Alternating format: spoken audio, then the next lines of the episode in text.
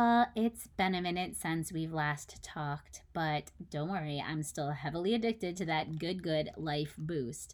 This past week, we were able to try a new limited edition summer flavor pineapple upside down cake, and I'll tell you, I added some coconut almond milk and some stevia, and it was like a freaking dessert. If you know me, you know how much of a sweet tooth I have, so this is literally my favorite part of my day. Pineapple upside down cake. Guilt-free in the morning, hella amazing. In the summer, oof, yes. I can't recommend it enough, but if you don't want to take my word for it, a la LeVar Burton, you can try it with our discount code and save yourself 30%. That's Unmasked, UNMASKED, to save yourself 30%. Let's face it, life gets kind of crazy sometimes. I am in that boat right now. School starts back for my 13th year, and I am hella stressed. So I booked an appointment at A Place to Float. If you are unfamiliar with our sponsor, A Place to Float, feel free to check out our incredible, if I do say so myself, podcast with Aaron Douglas, the owner. He talks about why he started his business and the incredible floating experience that he has at his location, which, by the way, is right across the street from Lucas Oil Stadium. Floating is a way to basically tune out all of the exterior chaos and just tune back into your breathing and yourself. It is a wonderfully warm tank of salt water where you do not have to do anything. You literally just, and I cannot recommend it. If you are interested in using one of these insanely relaxing tubs, you can visit aplacetofloat.com and use our code UNMASKED to save yourself 20%. That's UNMASKED, UNMASKED, to save yourself 20% on your first float. Lately, everyone has been asking me the same question. How are you getting so jacked? And if I'm being honest, it's a lot of hard work, persistence, the unfortunate avoidance of donuts, which high-key breaks my soul, but the real secret is my strength and nutrition coach, Adam. For the past almost 6 months, he has written me personalized nutrition and fitness programming in order for me to meet my goals, which in my case was to get fucking ripped and trim. He not only set everything up to meet those, but he also works around my schedule and asks me when we would like to meet. I only meet with him once a week, and it's so beneficial. I cannot recommend him enough, and I genuinely be lost without him. So if you have goals, fitness goals, nutrition goals that you're wanting to crush, you can find him on Instagram at Adam Tran, and he has limited amount of spots. So hurry up, slide into his DMs, and start getting jacked. All right, cool. Welcome to Unmasked the Podcast. We're here with Kalem, was it Callista? Callista, yeah. Yes, sir. Okay, will you introduce yourself, please? Okay, I'm a 42-year-old black belt out of Hinesville, Georgia. I'm most noted for my academy that I had in the Dominican Republic, which I still have going. I had that academy for about 11 years, huge tourist destination, and I'm just an avid lover of the sports. Very cool. So you still got, you've got two schools running. You live in Georgia then? Yep. Yeah. I used to run my everything, the home base out of the Dominican Republic, but it kind of blew up here in Georgia. So I kind of made this the home base. Okay. Well, what about you all the way out to Georgia then? Family. This is where my home is. I was raised in East Tennessee and then kind of migrated here to Georgia. And so I would come back and visit, but COVID brought me back. And then it kind of, the gym kind of blew up after that. Oh, okay. So raised in Tennessee, but then you made it to the Dominican Republic. Yeah, I'm a strange case. I'm Russian and raised in East Tennessee. You don't see many Russians in East Tennessee. No. Then I've traveled all over, the United States, and then what brought me to the Dominican, I was in the casino business. Oh. So there, running a couple casinos, and where I lived, there really was no jiu-jitsu. I was a purple belt at the time, and I brought mats. We had this apartment that had like a rooftop like area, so we would just put the mats up there, like scorching sun burning us, and train. But a guy ended up opening a Muay Thai school there, so I kind of like ran over and just basically said, look, I'll teach jiu-jitsu for free just to kind of create training partners. And it kind of grew into where I opened my home school, and it became the one of the biggest academies in the Caribbean. Oh, wow.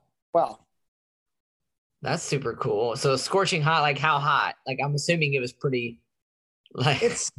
Well, it's a different kind of heat. So the heat itself isn't bad because you've got the ocean breeze, but it's just a burning heat, you know, and it really makes you wish you're not a gringo, you know, it kind of. I don't know, actually. I'm not, so. Have that extra layer of protection like that. I get burnt pretty good. Yeah. I'm 56% Irish, so I burn to a crisp, tan for 2 days, and then I'm white again. So I get a good color after a while, but those first week or so, I'm the same way. Okay, so were you born in Russia then? No, my family was. So I was the first one here. Okay, they just migrated over here, or what was Yeah, I guess. They're just typical. You know what I mean? Yeah. It's like the Dominican Republic's got a big Russian influence, you know, and I used to wonder always why. And like people would say, you know, so the Dominican, you can stay there as long as you want. It's not like the States, you know, where you have like a 30-day visa or whatnot. You know, you can stay there as long as you want. You just have to pay taxes, $10, I think, after 30 days. And then if it's 60 days, $20, and so on. So it's full of Russians because everybody wants to escape Russia and try to better their life, you know? Oh, fair. Okay, cool. I get it. And Dominican Republic, good weather. I get that. Yeah. And it's, you know, it's kind of like a stamp on your passport and a way to kind of, you know, get to the States eventually. Okay. To show you didn't just hop over from Russia and you're... We used to do, so I'm affiliate under GF Team, and we would bring a lot of the kids there, you know, like them favela kids and stuff, and bring them over to Dominican, you know, to kind of, you know, get them stamps on their passport and some experience to where they can, you know, when they go back, they can get visas to go compete in the States and stuff. So we got a lot of really good talent doing that little exchange program. Okay. So when you were in the Dominican Republic as a purple belt, who were you then training under to kind of like not just have training partners, just a bunch of white belt training partners? Who were you training under? So I spent about a good year there myself, you know, so my instructor is Abraham Marte. He's a black belt world champion from the Dominican Republic. Okay. He... But like I said, I was there about a year before I trained with him. But he's most noted for becoming a world champion with training with only blue belts. Oh, okay. So was, you know, one of the main things that he taught me was making the best out of your training situation, you know. And I emphasize that a lot in my gym. You know, you can't always, I mean, me coming up, I mean, the closest black belt around me was an hour and a half, you know. And I think I was in jiu-jitsu three or four years before I even seen a brown belt. And then it was seeing, you know what I mean? Yeah. But so I spent about a year training by myself there with blue belts, white belts, you know, just guys who, a lot of tourists come to the Dominican, you know, so every week would come by and I would get people from, you know, different countries and stuff like that, you know, train jiu-jitsu would find me on the internet. But after that year, I kind of, one of my students was a former student of Abraham's, so he kind of connected us. And then, I affiliated under him and first American to get my black belt in the Dominican. Oh, that's cool. That's fun. That's really cool. So what year did you start jiu-jitsu then? 15 years. I'm actually 16 now. Okay. So walk me through the, like, You said, do you actually have an exchange program for the kids where they have to like stay with different families and stuff like that to kind of keep them over there? Or do their families come with them, or how does that work? They would. So most of these kids, you know, the way it would work over there is a lot of the families would bring them over to GF Team there in Rio, and they live there at the gym, you know, eat, sleep, train, you know, to kind of better their careers and you know, do something with jiu-jitsu. It's kind of their whole life. So are you familiar with Gutenberg Pieha? It sounds familiar.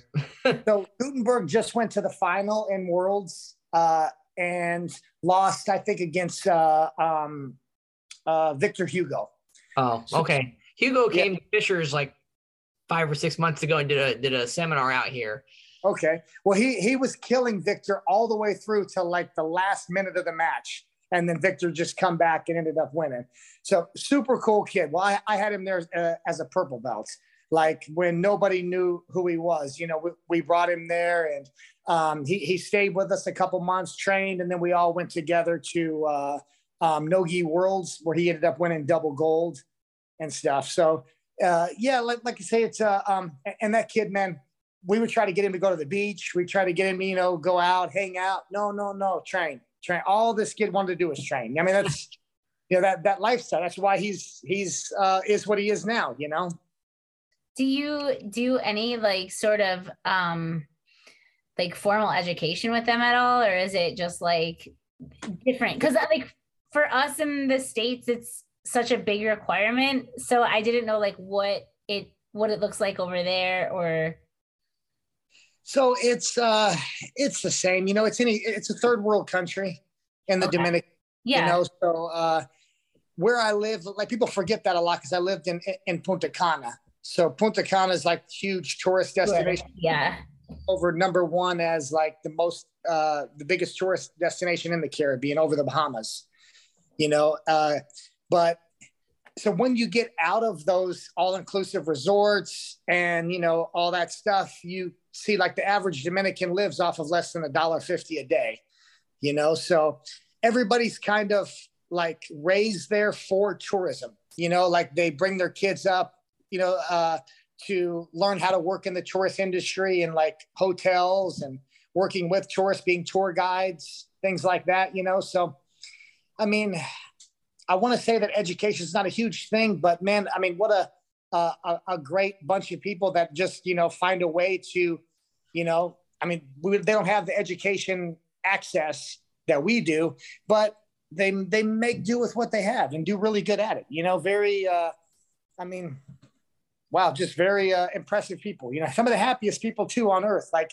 it was really life-changing living there, because, we take for granted so much here in the States, you know, like I would see. So like when COVID hit, I created this program where, so I've got a couple instructionals on BJJ Fanatics. Well, I was offering all of my proceeds for them during COVID, and it was going to feed families there during COVID. So I would see some families, just like I would pull up to some areas where these people just had nothing. I mean, nothing, you know, and you would see them standing in line there, just the biggest smile on their face, laughing, joking, like everything's just perfect. And here, you know, I'm stressed out because I'm not getting good internet to play Call of Duty on my own, you know. It's just, it's really humbling to see that, you know, money really, really, truly does not buy happiness. Sure. Yeah. You said $1.50 a day. Like I can't, like, that's like a pack of gum, you know?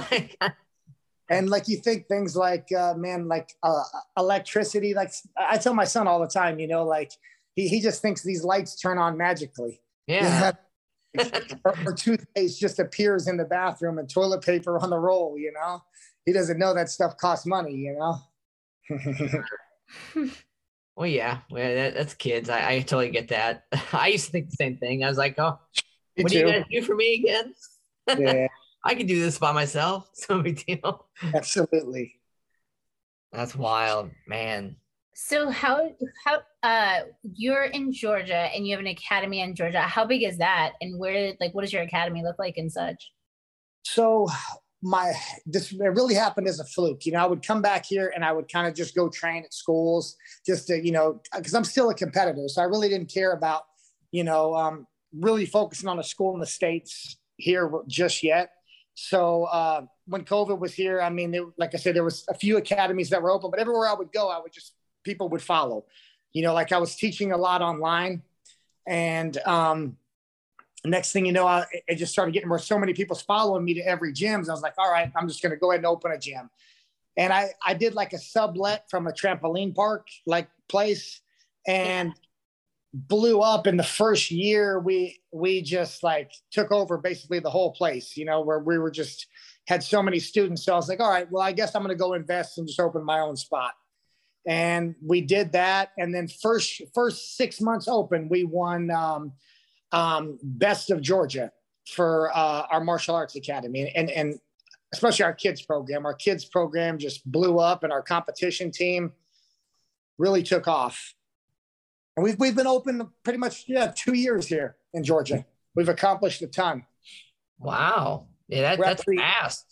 We're actually leaving this coming up week for Kids Pan Ams. I got about 4 kids competing there as well. They're doing Pan Ams? Yep. Yeah. Wow. Yeah. That's super cool. When we get kids to do like a local Fuji, it's like, oh wow, you're gonna compete. That's awesome, you know. So Kids Pan Ams, that's pretty. That's a big deal. Yeah. That's very cool. So how many how many students do you have currently then? We've got roughly 70, I'd say. Okay. Yep. That's pretty good. And then kids about 35, 40 kids. Okay. But it's hard, you know, really gauging here. My gym in the Dominican was all competition.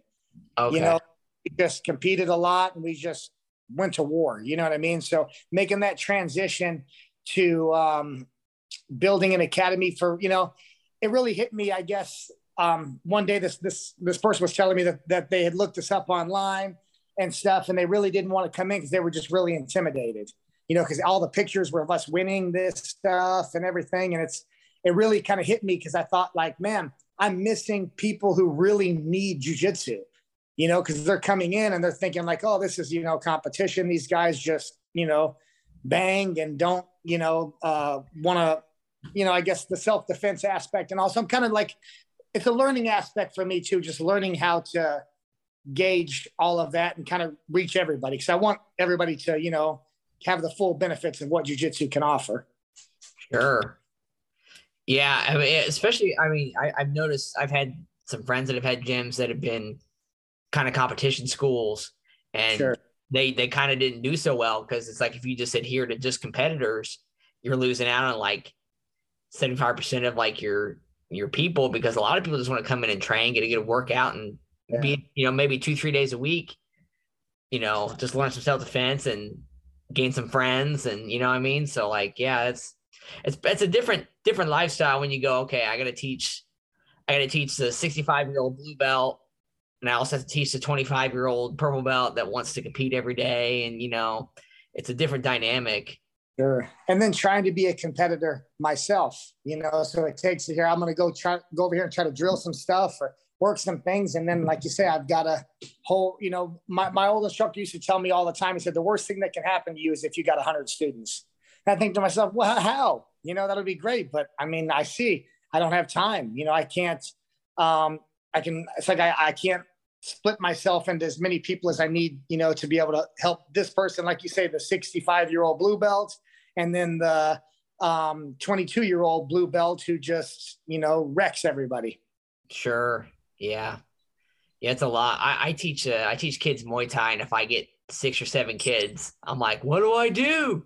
Yeah. You can't, that's like a lot. You can't spread yourself out enough for that. So like having that many people, do you have people help you coach, I'm assuming, or?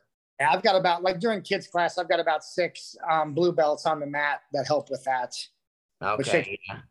Me and then my son, he pretty much runs that kids program. He's 20. Oh, okay, cool.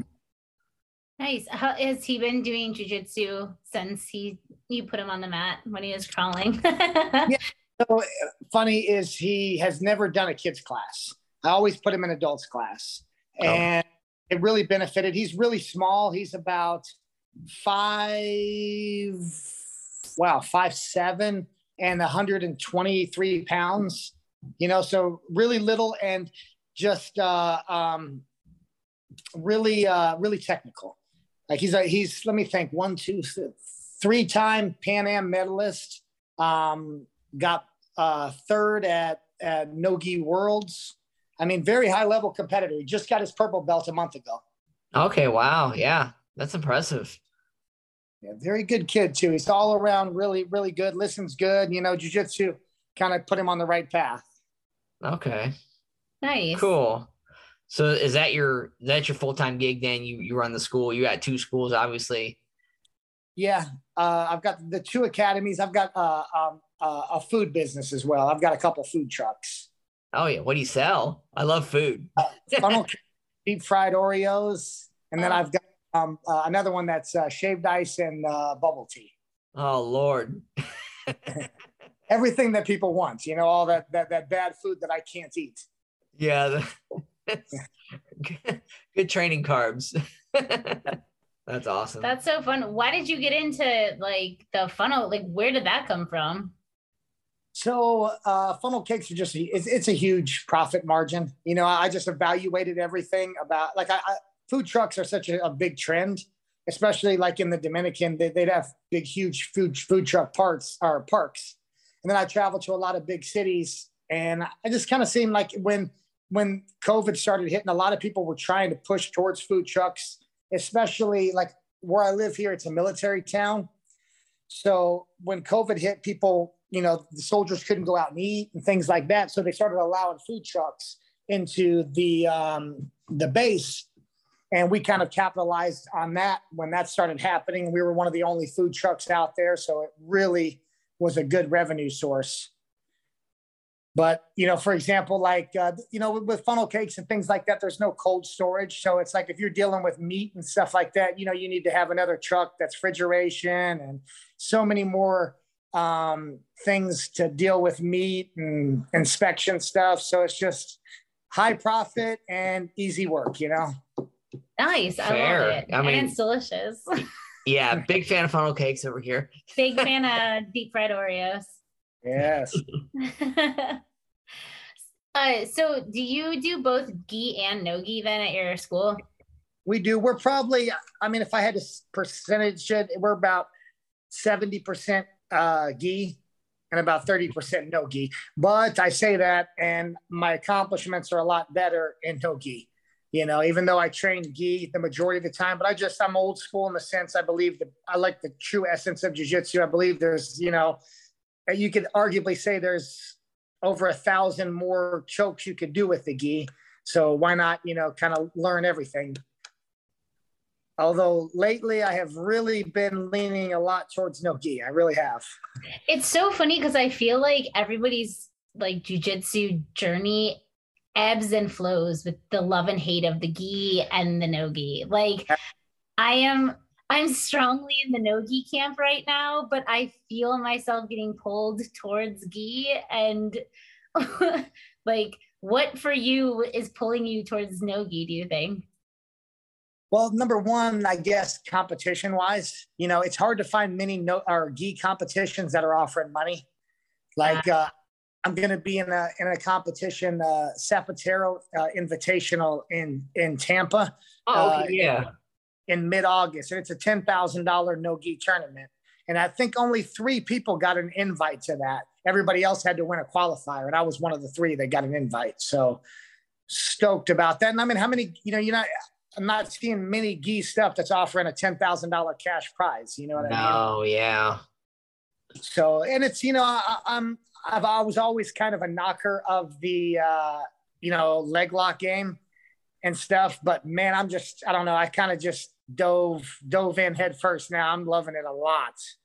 Yeah. Our coach is a big leg locker and it's been really interesting to like, for me, it was one of the first, this only second gym that I've ever been to and learning all of that. And then going to other gyms and realizing that nobody knew what I was doing. And then just murking people with the game. I was like, this is actually really fun. Yes. That happened to me quite a few times, you know, because I would just always stay away from it. Like, oh, that's just not real jiu-jitsu, you know, and then I'd go out to California for Worlds and train at different gyms. And I'd be, you know, blue belts nailing me with stuff not like this. I'm like, man, all right, I got to start learning it, I guess. It's wild. Yeah. I also think jiu-jitsu trends are interesting. Like how, you know, this specific style will fall out of favor. This will come into favor. And like, it's so weird to note that, especially for me getting into it and being still so new to it, it's interesting to kind of like watch that starting to take place. And I feel like leg lock game is starting to pick up a little bit more momentum.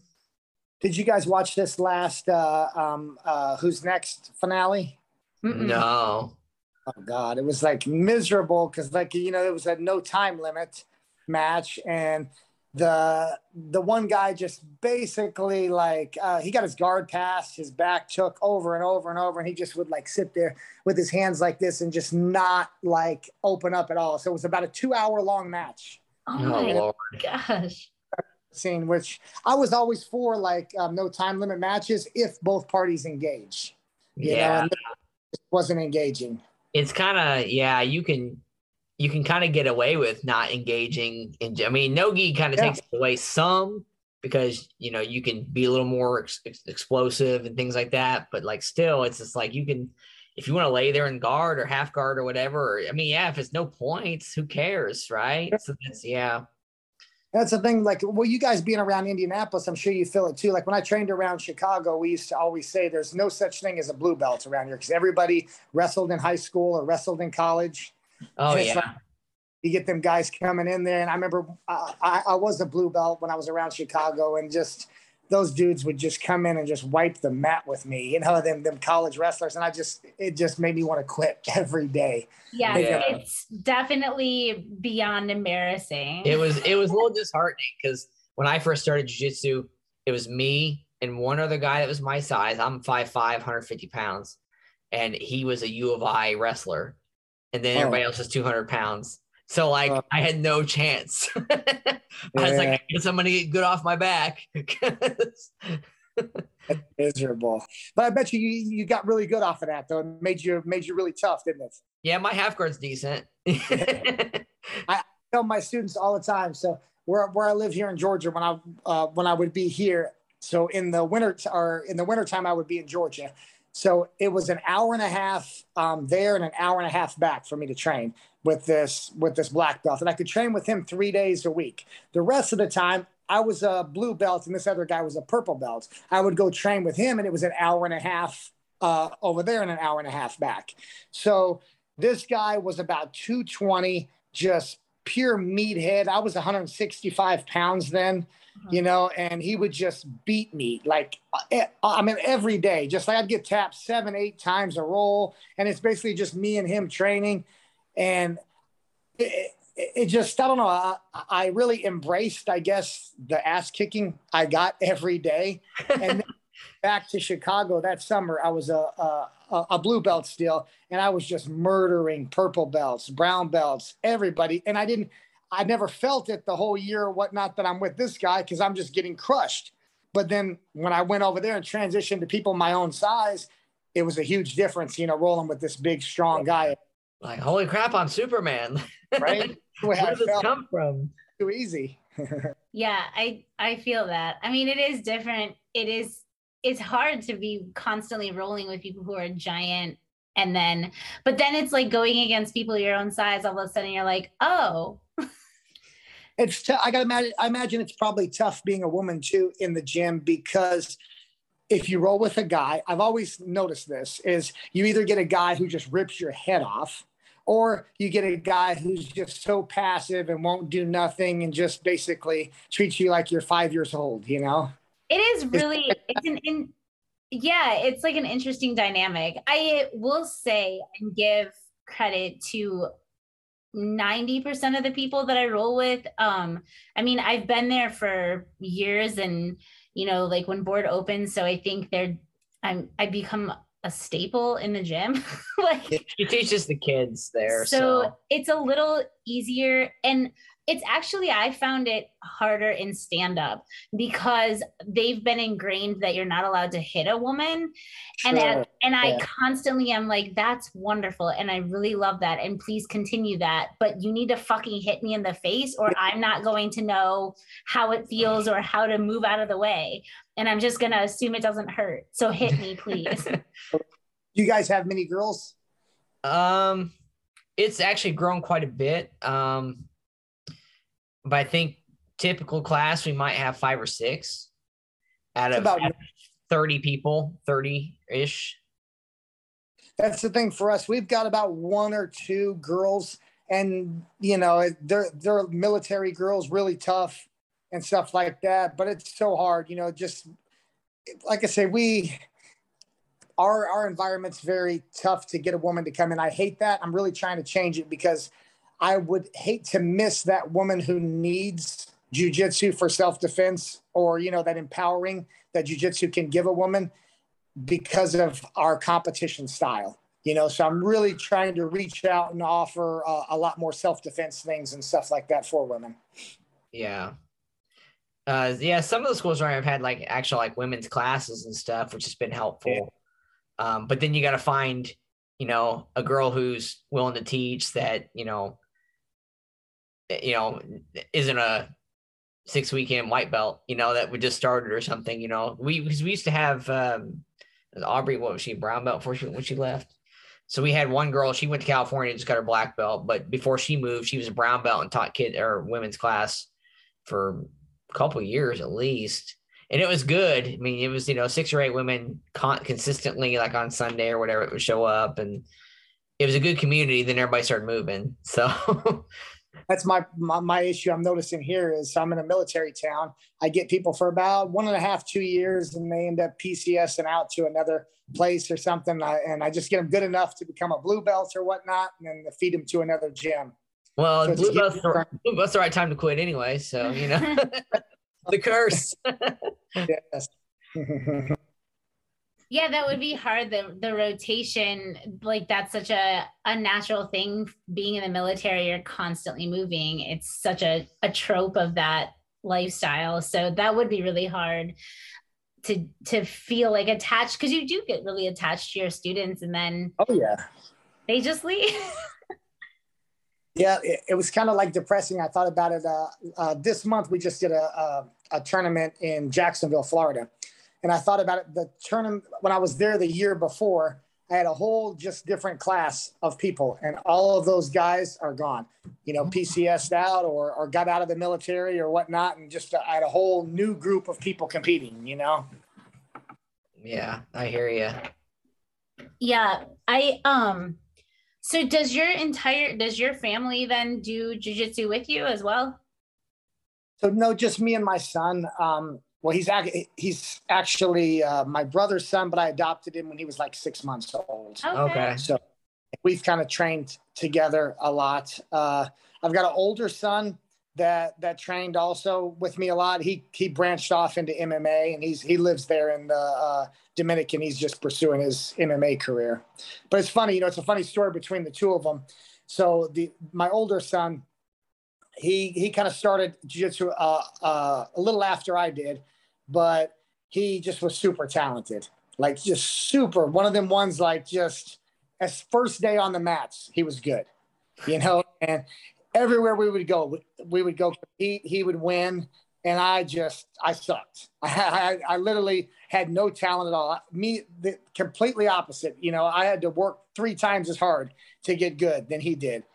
But it really made me learn a lot with my youngest son in teaching wise, because I really always built up my oldest son. You know, oh, you're great. You're good. You know, you can do this. You only lost because of this. And blah, blah, blah. And then when he started like getting beat, he really didn't know how to deal with it, you know, because he was always used to winning. He would train in the gym, smash everybody. Everybody hated it, you know, because everybody hated rolling with him because he just smash him, destroy him, you know. Well, then, like I say, the younger son, small, no muscle, no athleticism, nothing. got murdered every single day. My gym in the Dominican, I had one guy who was a Russian master of sport in Sambo. I had another Ukrainian that was a world champion Sambo guy, just beasts. And these, and all these guys would just like ask, they said, hey Vance, let me you warm me up. And man, he just get murdered every day. So he never really built any confidence for himself in jiu-jitsu. So when he started competing, he had a different mindset. He would go in there and just be happy that he's there at the competition, you know, doesn't expect nothing, you know, and he really flourished. And he actually outshined my oldest son in competition achievements. Just like I say, being completely different, getting smashed every day, you know, having no talent and just doing it because you love it, you know? That gives me hope. Yeah, me too. I too have no talent. Even on when I got my black belt, my instructor's speech as he's giving me my black belt, he says, you know, Kalem's not the most talented guy, but you know, he outworks everybody. I'm thinking, man, fuck you. I got it. Dude, yeah, I feel that because yeah, like you said, you know, some of those guys that, you know, state champion wrestlers, you know, D1 or something come in and like, you know, never done jiu-jitsu and just come in and murk me. I'm like, I've been doing it. Yeah, I'm a 4-step purple belt. You know, I should be good, you know, beat the dog shit out of me. And I'm like, what the hell? Purple belt's one of the toughest belts, man. Everybody claims blue belts, but purple belt for me was a tough transition belt, man. Super, super tough. Because exactly like you said, I would see guys running through white belts. And I would think to myself, I'm having a hard time with these white belts. You know what I mean? And I'm not supposed to, you know, but again, these are, like you say, wrestlers and just MMA guys, you know, like yeah, a good MMA fighter that's a white belt in jiu-jitsu has a good understanding of grappling, you know, and yeah, it's tough for my ego. But again, if you want to get good, you can't have an ego no matter what the sport is, you know? Absolutely. Yeah. I think John Jones might have a belt now, but up for like the latter, like when he was the champion, he was a white belt. Yeah. How'd you like to draw him in a tournament? They put that white belt against you. Right. Yeah. A little unfair. That's why I like the local tournaments that do like the Nogi beginner, intermediate, expert kind of deal. Yeah. I think that's a better way to do that because some of those guys, like, you know, that wrestled for 10, 20 years and they're a white belt. That's good that IBJJF does. If you've wrestled in college or, you know, you're a judo black belt or something like that, you got to go right into the blue belt division. You know, let people sandbag as a white belt. That's a Division I national champion wrestler, you know? Yeah. Yeah, that is really hard. And it's incredibly like, I don't know. It is disheartening, but it also is just like confusing. Like it's really confusing to go in there and think that you're going to go up against someone who is the same skill level as you, or, you know, doing the same thing. And then all of a sudden you're looking at the ceiling because you just got thrown onto the mat and you're not. Oh, yeah. I didn't sign up for this. Yeah. So do you think, because I know every belt comes with its own like challenges and, you know, things that you learn, what do you think purple belt was the hardest one for you, you said? Or well, purple belt was, it was a tough transition belt, but but it was where I kind of started making a name for myself. Okay. At purple, you know, I wasn't really good at blue belt. I never won a tournament until purple belts, and it was one of those ones, and I probably competed in 50 tournaments until purple belts. Never won first place. Got murdered every single time, it seemed like. Then went to pro trials my first year at purple belts and not expecting to win anything. I kind of just went, because my son was like competing. I was like, all right, I'm going to do it too. I ended up winning gold in my division and gold in the absolute. Got the ticket. Oh, so, wow. From then on, it really, you know, that's kind of when I started getting faith, I guess, in myself, in my jiu-jitsu and stuff. So I,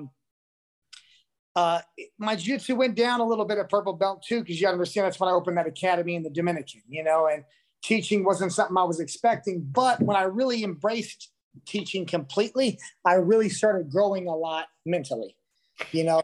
It forced me to really evaluate basic techniques, yep. You know. So many people forget the basics and want to, you know, my son's the worst on it. He wants to study everything Brimbolo and all of this crazy stuff instead of just focusing on the basics. And like I say, when I teach, I mean, that's what my gym's name in the Dominican was, Básico. In Spanish means basic. Mm-hmm. Yeah. But yeah. Go ahead. No, I think that is something that really has helped me as well. Cause I mean, I teach a kids class, but having to break everything down in an edible form for them has helped me break it down for myself. You know, oh, this makes sense because of A, B, and C. You know, I have to hold these very specific points in side control, because if I don't, here's what happens. And being able to teach for me is always the best way to learn. And I make that a point for my students as well. So when we go, I make sure that they're teaching as well, that way that they can, you know, break it down for themselves as well. Sure. But I totally agree. I love teaching for that reason.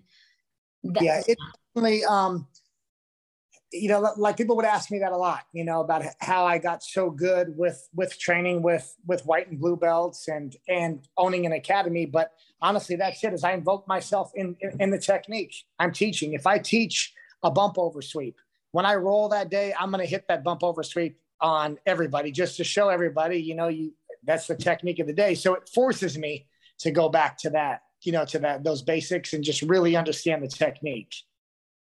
Yeah, I agree. I totally agree. And it also is just like, I don't know, it's really nice to be able to be like, hey, I helped that person do that thing. Like, I really love teaching. So it's very rewarding. Now, in the Dominican, there was a lot of kids that started with me that are adults now that are just complete savages. And it's like, I look back at some of these pictures and think, like, there's this one kid that he got so talented. I remember the first day I was teaching it, I looked over at my son and I said, this kid's never going to get it. Never. You know? And the kid's just a phenom. You know, so it's like, I always go back to that. And I think to myself, like, man, if I can teach that kid, I can kind of teach anybody, you know? Sure. Yeah. Yeah. It's funny for me. Cause like some of these kids that they come in at 12, 13 and they're my size, cause I'm not a big person, you know, and I kick the shit out of them. And then they're like 15, 16, and then they're 200 pounds out of nowhere. And I'm like, what is going on? Yeah. And then they kicked the shit out of me, and I'm like, why am I getting beat up by this kid? 2 years ago, you were done. Like, that was it. Yeah. Are you talking specifically about Jared? Well, not just him. There's Ronald. Oh yeah. You know, some of these kids started out at 150 pounds. Now they're 190. Puberty is an awesome thing. It's crazy. Oh yeah. I got a kid that just moved here from Vegas. He's 12 years old. Almost, I'm 6'3", so he's a couple inches tall or shorter than me, but he's like I think like 165 already. I mean, he looks like he's 20. He's 12. Like, I'm rolling with him the other day, and I'm kind of like smashing him with some shoulder pressure, and like when he gets up, he's got tears in his eyes. And I'm thinking to myself, like, I forget he's 12. You know what I mean? Yeah. But he's a grown ass man. Yes. Got a mustache and everything. It's like, man. You grew up in Vegas over by like Area 51 where they're still testing nuclear things. He just got like just enough that he's like, huge rip. Something. They're feeding him testosterone for breakfast. I guess. Dang. Yeah, I miss that. Yeah. Do you, how often do you go over to the Dominican now then? I haven't been since February of this year. Okay. Things are just really taking off here a lot, you know, so and it's still slow a little bit there with, you know, a lot of people are still kind of scared to travel and all, but it's really opening up.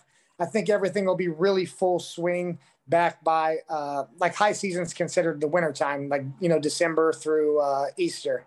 So by then I think it'll be back, you know, fully opened up and stuff. But this is where I'm kind of focusing everything, my base of operations. I really am happy here, the people, you know, and, you know, it's nice. I'm running an academy with my son, you know, I'm training. That's cool. It's good. You know, I can't, I can't beat that. You know, these are memories that you know, more than money or anything else. These are the kind of things I'll remember the most. Absolutely. And me and him have competed a ton together. Like we were talking about it the other day. We've done so many super fights together on the same card. And I think to myself, like, there was this one I remember where we were lined up and they were doing the national anthem. It's got all the fighters out there. And I just kind of look over. I'm fighting with my son on the same card. I'm the main event. And he was the co-main event. I was like, I love it. Oh, dude. That's cool. Awesome. That's super cool. Yeah. So do you have anything coming up as far as competitions going? I know you mentioned your kids going to Pans and.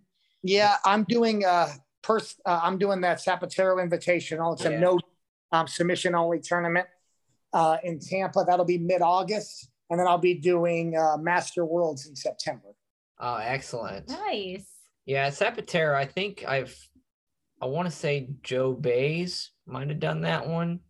Somebody did. I think he did. I think that's who I've heard it from. Because I know we've got friends that compete in all these different tournaments, and I want to say he was one that I heard of doing that. Well, this one's a lot of people, a lot of big name people. Because I mean, it's $10,000, you know. Yeah. Yeah, that Elder Cruz is in it. He's one of the favorites. Bunch of good people. Really good. Is it going to be televised or is it? Yeah, it'll be on. So Josh Leduc, I believe, is the person who puts it on. Okay. He'll have a live stream and all. And I'm not sure if it's on Flow Grappling or not. I don't know. Might be on Flow. Very cool. Okay. Well, we will have to tune into that, sir. That's super cool, man. Cool. So I competed in the Atlanta Open about 2 months ago. So this pec here, I completely detached it from the bone about a year ago. So I got a guy in a straight ankle lock, and I'm like cranking away at it, and all of a sudden you hear it sounded like a gunshot. Pow. So I thought I ripped his ankle off. I'm like, yeah. So I'm kind of like even cranking more, you know, because he's not tapping. And it's my other pec. I completely detached this one from the bone as well. So it's been a recovery process, but I mean, they wanted me to do surgery, but like the doctor said, he said, are you going to listen to me and be out of competition and training for a year? And I was like, probably not. He's like, well, then don't get the surgery. He said, I mean, it can't tear again. So if you feel fine and you can move, go for it. Wow. I think we need a whole new line of doctors who try to work on us, because we've had so many doctors, and we've talked about it before, who are like, well, stay off of it. And we're like, no. Absolutely not. Sure. Well, I completely tore my meniscus on my right knee. And same thing, told me you're going to have surgery, blah, blah, blah. I kind of rehabbed it on my own, went back to training, and I've got way more flexibility in my right knee than I've ever had with no meniscus. That's wild. That's so wild. Yeah. I mean, they need to like start learning that we can't stop. Yeah. It's very, very seldom do I find a doctor that understands that I'm not going to quit doing what I'm doing. Like one time I was one of my MMA fights and I broke my nose. And the doctor like looked at it and he was like, oh, I mean, you know, when you retire, get it fixed. Otherwise, you know, just don't worry about it right now. Yeah. Most doctors are like, well, you need to take 6 months to a year and do this, that, and the other, and don't do anything and blah, blah, blah. And I'm like, fucking crazy. Well, I got one of my students, he just had both of his knees operated on. And now his orthopedic surgeon is a guy who does jiu-jitsu. Oh, so good. He lucked out there. And, you know, like, you know, just the being able to understand the things that he does. That's the same thing with me. When I go to see a doctor, they don't understand. Like, you know, what are you doing? You know, and you're just destroying your body. You won't be able to walk in a few years. And I say, well, if I can't walk, I can roll, you know? Yeah. I mean, that's exactly what we had one of our good friends on who is our chiropractor, Trevor, and he does weightlifting, like competitive weightlifting. And I think the idea that a doctor does like something competitive, like a sport competitively, is imperative to working on other athletes, because they can get in that same mindset of like, okay, I understand that I don't want you to do that. So let's see what else you can do, as opposed to don't do this, because it's just not going to work. Yeah. Sure. it's good to have somebody that, like I said, understands the things that you're doing. You know, like before when I was coming up in competition wise, if you lifted weights, you had an advantage over everybody. Now you have to lift weights to just keep up with everyone. You know, and it's a huge difference. So jiu-jitsu has changed. MMA has changed. You know, if you were a guy that wrestled or something like that in college, or, you know, and worked out and things like that, you had an advantage over these guys. But now everybody's got a, you know, strength and conditioning coach, a nutritionist, everything else, you know?